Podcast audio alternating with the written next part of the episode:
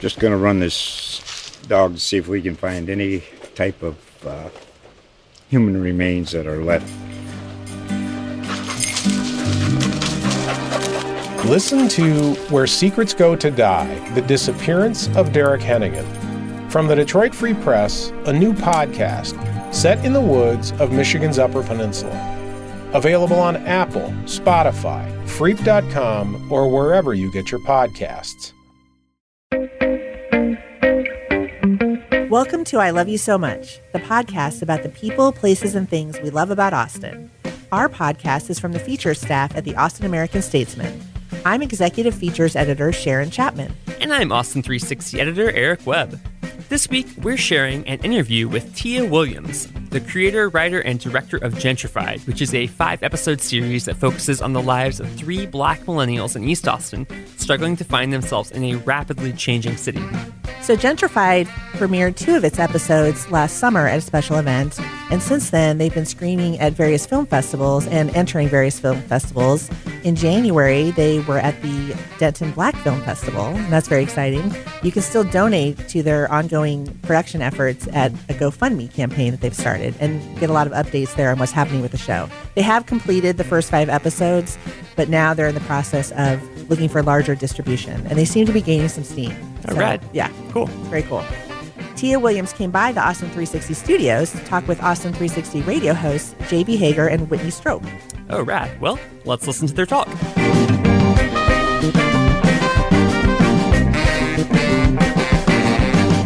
We have a guest in the studio that I'm excited to talk about because I read about you in the Statesman just not long ago. Tia Williams is here. How are you? I'm fantastic. Happy to be here. I'm gonna cut right to the chase. You're you're working on a web series mm-hmm. called Gentrified.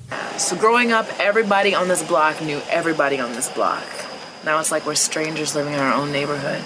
Plus, I'm not going through all of this just to be someone's face or sexual experiment. Mm. You at least go to work today? I haven't been feeling well, so no, but that's my business. That sound like a lazy excuse to me. Well, my depression has always been a joke to you, so I'd expect for you to say that. Don't start that, Cole. If you're gonna be this irresponsible, then we need to think about selling grandma's house. About the gentrification of Austin, It is. which we've all seen, especially in the last five years. It's just been unreal. I'm, I've been living here since 1980, since I was a little kid. So I've, you know, but it still feels like most of it has happened in the last dec- decade for sure. Mm-hmm. But are, are you from Austin? So I was actually born here, but my mom moved us back to the Houston area when I was a baby. So I don't even really recall much about Austin. I was too young to remember much. But I moved back here in 2012. Okay. And even just from 2012 mm-hmm. to now, you can tell that there's mm-hmm. been major changes. that Oh, are yeah. Happening, so. It's unbelievable. Yeah. And so I got a lot of questions. Fire away. Were you a, a filmmaker first?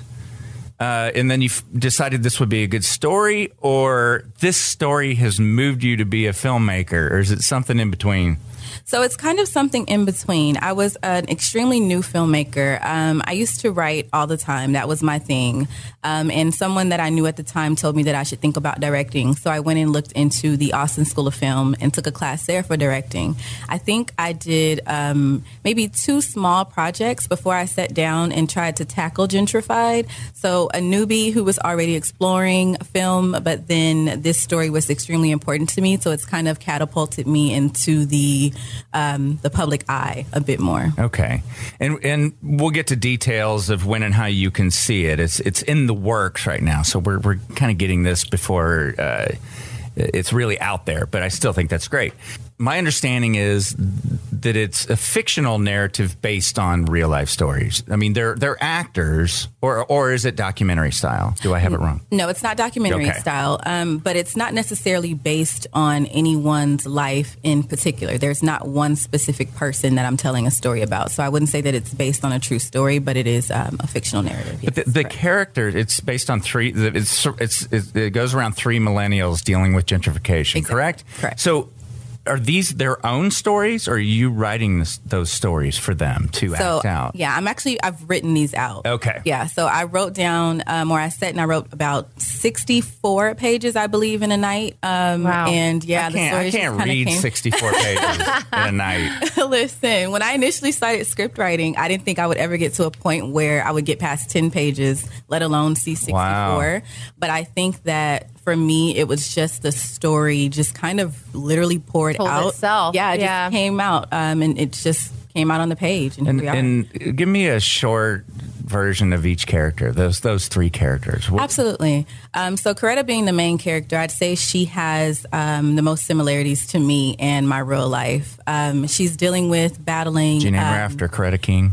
I actually did. Yeah. Um, and it was initially, my initial idea was to do like this comedy. Um, and that's where the, the name kind of came from. There's this joke, but I sat down and I said, okay, we, as a people, black people, we, we're used to having to laugh at our pain. And so I changed that. And I was like, I don't really think gentrification is anything I want people to laugh at. I really want them to kind of understand the people who are going through it. Uh, so with Coretta's character, she is dealing with the grief and uh, the passing of her grandmother and she's trying to figure out how she can keep this home that her grandmother left her on the east side, the generational home. How can she keep it in the family? So she's kind of battling um, financial struggles, um, fighting depression, dealing with grief, dealing with loss, and honestly, just dealing with the fact that everything around her is changing. Um, her brother, who is another character, uh, recently gets married and he kind of seems like he's moving on with his life and that's also a part of the problem for her. She's like okay my grandmother's gone. Here my brother is and now he's getting married. He looks at gentrification um, through a different lens and his wife also doesn't necessarily agree with the way that coretta and other individuals see gentrification so they kind of have a bit of a conflict. Um, her brother is like, okay, well, if I can make it out and I can do well, everybody can make it out and everybody can do well. So we kind of deal with that sibling dynamic, um, the differences between um, how people see gentr- gentrification, because not everybody sees it as a bad thing. Right. And the final character, Dania, being Coretta's best friend, um, she's a part of the LGBT community. She identifies as a queer woman, um, ends up on her friend's couch because her mother and her stepfather don't agree with her. How she identifies um, or her sexuality. And so she's trying to find a place of her own and dealing with the rising cost of living, which I personally can identify as well because when you go to look for a new place now, it's like, whoa, okay, I got to move to Pflugerville or Round Rock or somewhere on the outskirts to even afford, you know, to stay here. So that's the kind of everybody in a nutshell. I got a question. One thing you said, you're going to tell me that black people have depression too? Oh my God, we do. I'm a real know? smart ass. It's okay. it, it's okay. I do the same. It's the same Sarcasm. problems. It's the same problems outside of the gentrification issue. It's the same problems everybody has, Yeah. right? True, but the only problem, or the the reason I really wanted to kind of dive deep um, and deal with the battling of mental health is because I don't think that Black women or Black people are afforded some of the same. Um, leeways when it comes to us battling depression. If you see um, a black woman myself, I've even been told I can't be battling depression or anxiety. I'm uh, just angry. Oh yeah. So- well, in, in in the culture, is it something that isn't really talked about as often as say in you know the Caucasian culture? We, I mean, we're talking about it all the time. We're whining. now. We're really Absolutely. whining. we're I do think that there is a difference in how we handle it, and I think that that goes back um, further than than any of us sitting at the table from us being here. But um, I do think that us as a culture, we don't speak about it as much, and therapy and talking to someone has been a bit of taboo for a very long time. I think that we finally are coming into a place where we're seeing a change in the Black community with that, where we're more open to discussing our issues with someone from the outside. But previously, it was um, very taboo. It's more of a we keep everything that's going on in our house, we deal with it ourselves, and that's just the way it's always been. and it's looked at as you, you are trying to be strong. You and if you are admitting to things like that, anxiety, depression, then you're not strong. You're not a strong woman. Yeah. Exactly. So you deal with it from from different perspectives. A lot of people look at it as um, angry black woman is a stereotype that I myself I hate to hear a lot because people forget that behind sometimes or not sometimes all the time. Behind that anger, there's a lot of other things that we're Mm. dealing with that we don't necessarily have anywhere to go or um, have anyone to talk to. I'll say myself, living here in Austin, there was a point where I was seeking a therapist, and I really wanted to have a black therapist, a black woman oh my gosh! Statistically, And you probably couldn't find one. I could not. I literally sat on the phone for hours and I'm crying, and all these people are trying to help me. And I'm like, but you don't have anyone available. It was either there was no availability Wow. um, or the black therapist in the area, the very few that I could find, didn't accept my insurance, and it would have to be like a private pay situation. So it's Yeah. like that is also something that people probably don't think about when it comes about or when they think about the stats as far as who lives in Austin, our health care, you know, different things like that. It's it's interesting timing with the Richard Overton story Mhm. in East Austin. He was our oldest World, World War II veteran, for those who don't know, and they've moved to make it a historical landmark and Yes. keep it because he was always sitting out there with his cigar and his whiskey. Yes, and I'm I'm so excited that they did that. Did you meet that Um, family or? I did not. I have not met them. I didn't get the opportunity to. to. Um, I did include him in our first teaser. Um, it was called Breaking News, um, and I include photos of him. Um, I wasn't sure how many people would actually kind of catch that, but yeah. Yeah, the the but the homes like Richard Overton's Mhm. that porch, hmm they're disappearing. They are. They're like crazy. They are. Um, the house that we used to film in, the homeowners who allowed us to come into their home at the time, they were actually on the verge of losing their house, and it was a generational home. Um, you go into the back of the house, and they had like this really, really old kind of a barber shop where people would come get their hair done, and it just it. There's so much history in their house, and it's been in their family for so long. And I'm like, that's what is happening to pretty much everyone on the east side. And directly next to them is this Airbnb um, that looks nothing like any of the other houses Mhm. around it. And I think I went back to the neighborhood recently, and there's already two additional homes built across the street since we started filming there in April. So they're disappearing. So let's talk about some of those those numbers. And there's and if I get any of these wrong, please correct me. But I believe the African American population in Austin is roughly eight percent. I do believe so. And I and I don't know if it's changed. I assume it's not. But I remember a few years ago reading something that for a major city. Mm-hmm. It's the only major city with the African American population on the decline. Exactly. That's Wow. dwindling. That is true. This is what this is all about. It's on the decline. Where are they going?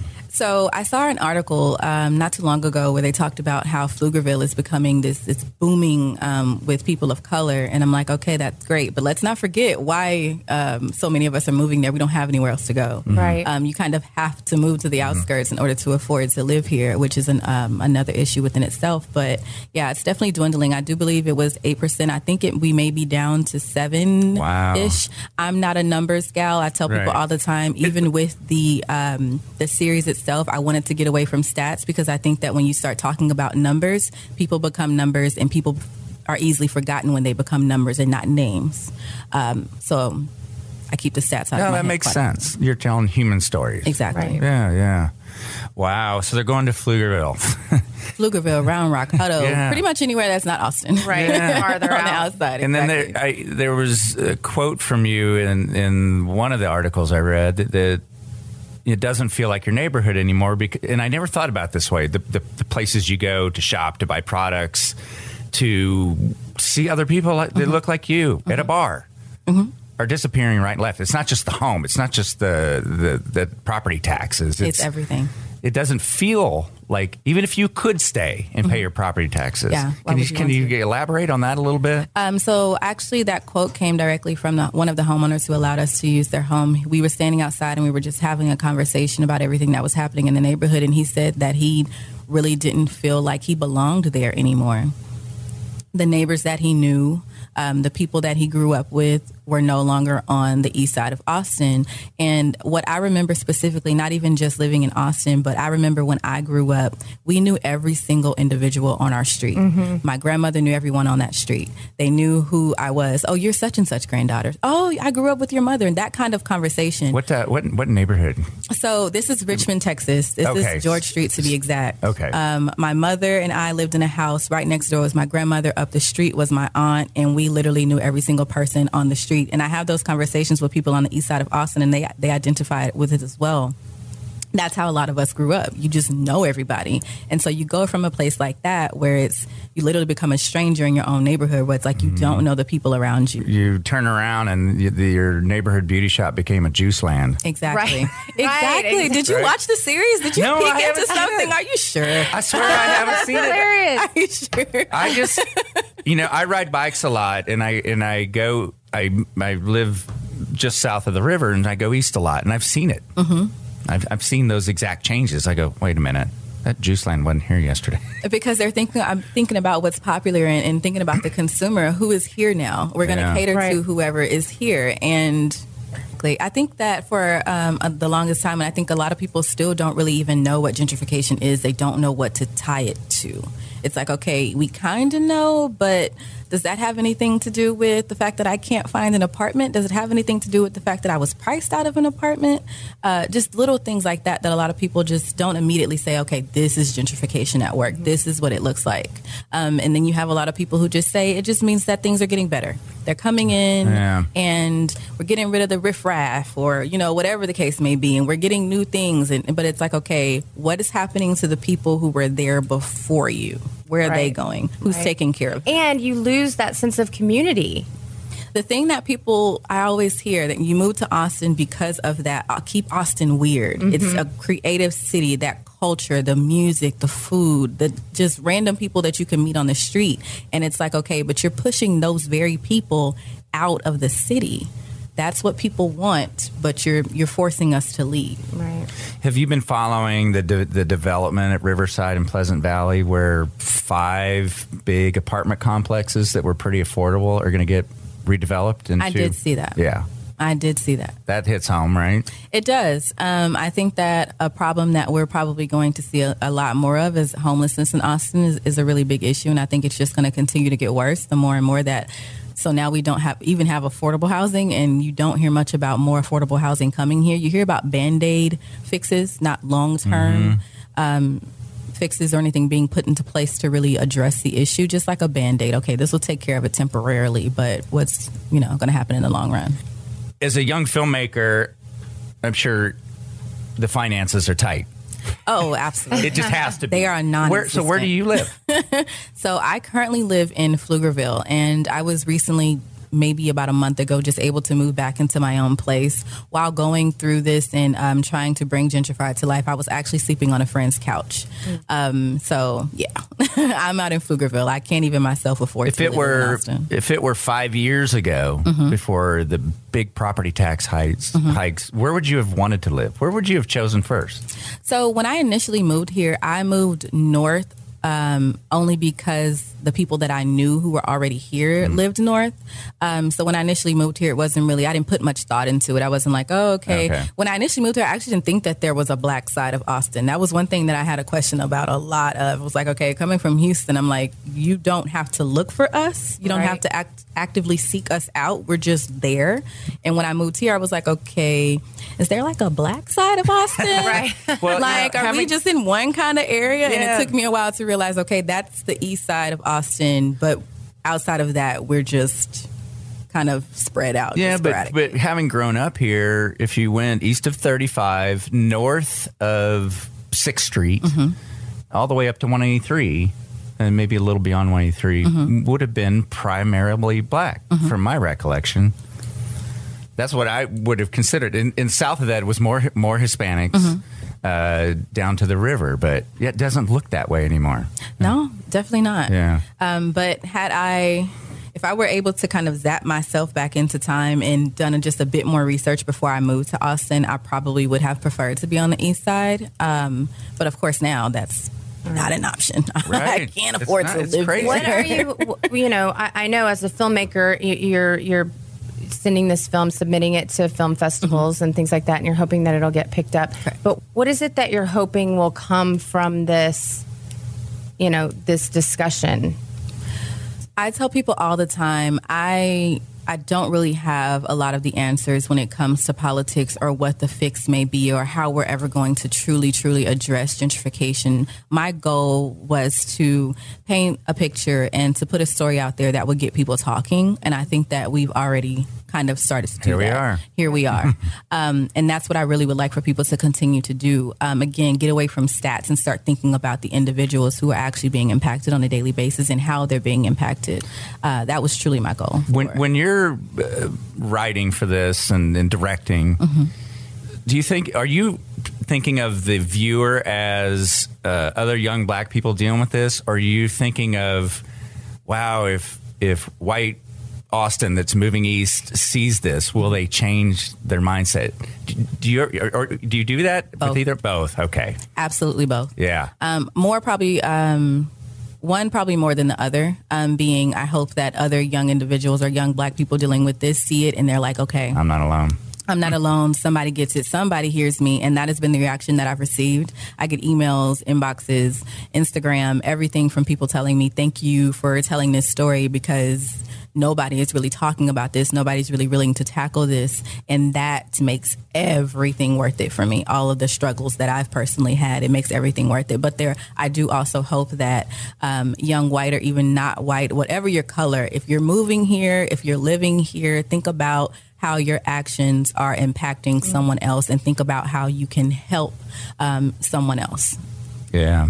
So where are you in the process of the series? And I know you, you've got screenings and stuff and some of the, the film fest and all that, but where is it and when will it be out for the general public? That is the question that everyone has. We don't know yet, 'cause the story's not over. Well, the the series is complete. Okay. Um, but what a goal of mine was to make sure that I was able to get the story out in more places just in Austin. So I wanted it to go outside of Austin. The way to do that is film festivals. Mm-hmm. A lot of film festivals, however, have rules that if your series was released to the public via DVD, YouTube, um, Facebook, however, um, if it's been released publicly, they won't accept your submissions. Hmm. So I have to kind of hold off until we can get into some of those film festivals, get it screened, and then put it publicly um, on a platform like YouTube. So that's why when we were saying get those tickets, this is an exclusive screening. People probably thought we were just saying that to sell tickets, but I was really saying, hey, this is probably going to be one screening that you're going to see for um,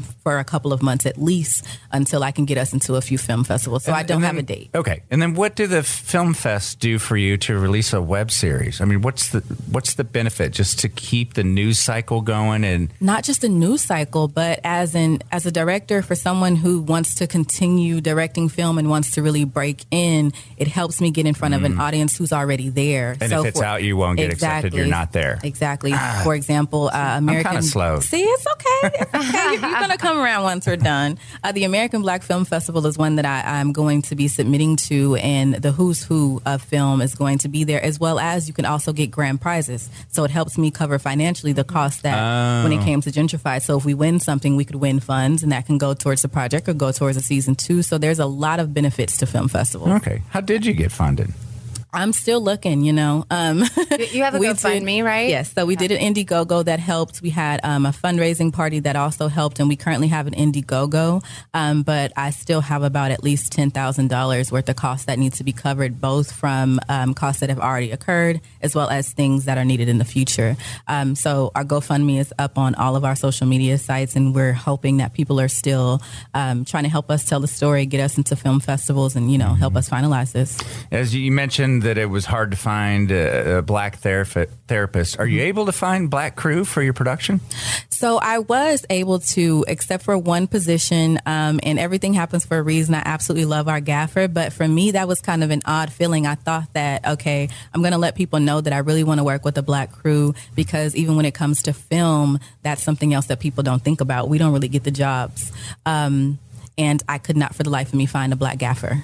Like literally no one that no one Right. and I asked a lot of people Right. no one that I knew or that this person knew or this person knew knew. Like no one Wow. could give me a name, and I was like, "Is this is kind of insane?" Um, so if you are looking into getting a film, be a gaffer. Look that up. How big is your Um, crew? Ooh, I bet you you run pretty lean though well, for cost. for cost, we, we I tried to keep it down to a small crew. If I had to throw out a random number, I'd say we're probably at fifteen to twenty, but that's including actors as well as um, the entire crew. Wow. So you Yeah. were able to, to round up that many people that were talented to, to a lot it. of people were extremely interested. Um, a lot of, of the crew, um, some of them even came to me. Once they saw that I was doing the project, they were like, "Hey, this is a service I can offer, and I'm even willing to discount it just because this is something that's That happening, and I think question. it's important." Yeah, if- a lot of people just really wanted to be on board, and I still get people. Um, I guess some folks who don't know that it's already finalized. I still actors. Hey, are you auditioning? Hey, do you need help? it. Do you need a cinematographer? Do you need this? And I'm like, well, for season one, we're done, but season two, hey, sure. Um, but people just kind of identify with the story and really want to be involved, and that has been a very, very special part of it for me as well. Okay, Tia, how can people follow this story? What's the best way on socials? Socials everywhere. We're on Instagram as Gentrified Series. Facebook, Gentrified series. That's what Mhm. I wanted. Okay. Facebook as well. You can find us under Gentr- Gentrified. Twitter, we are also Gentrified Series. And then we also have our website, gentrifiedseries.com, and all of our information is there. Awesome. Yeah. It's nice meeting you. Yeah, You as thanks for well. coming Yeah. in. Thank you so much for having me. This is good. Yeah, congratulations. I mean, I love this city, and it- there's there's not everything's perfect with all this madness that's going on. So I think this is an important story. Thank you. I appreciate So thank you.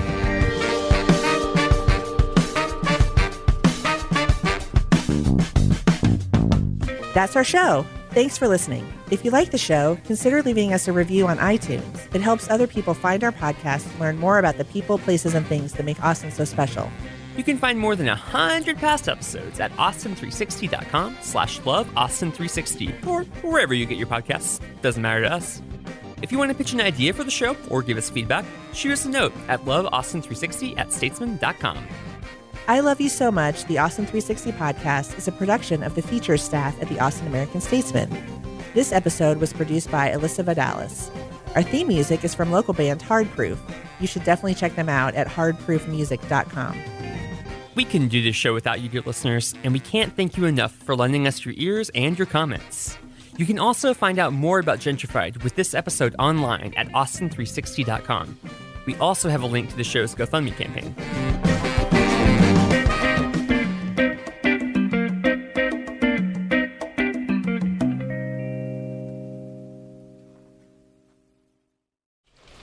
Just going to run this dog to see if we can find any type of uh, human remains that are left. Listen to Where Secrets Go to Die The Disappearance of Derek Hennigan. From the Detroit Free Press, a new podcast set in the woods of Michigan's Upper Peninsula. Available on Apple, Spotify, Freep.com, or wherever you get your podcasts.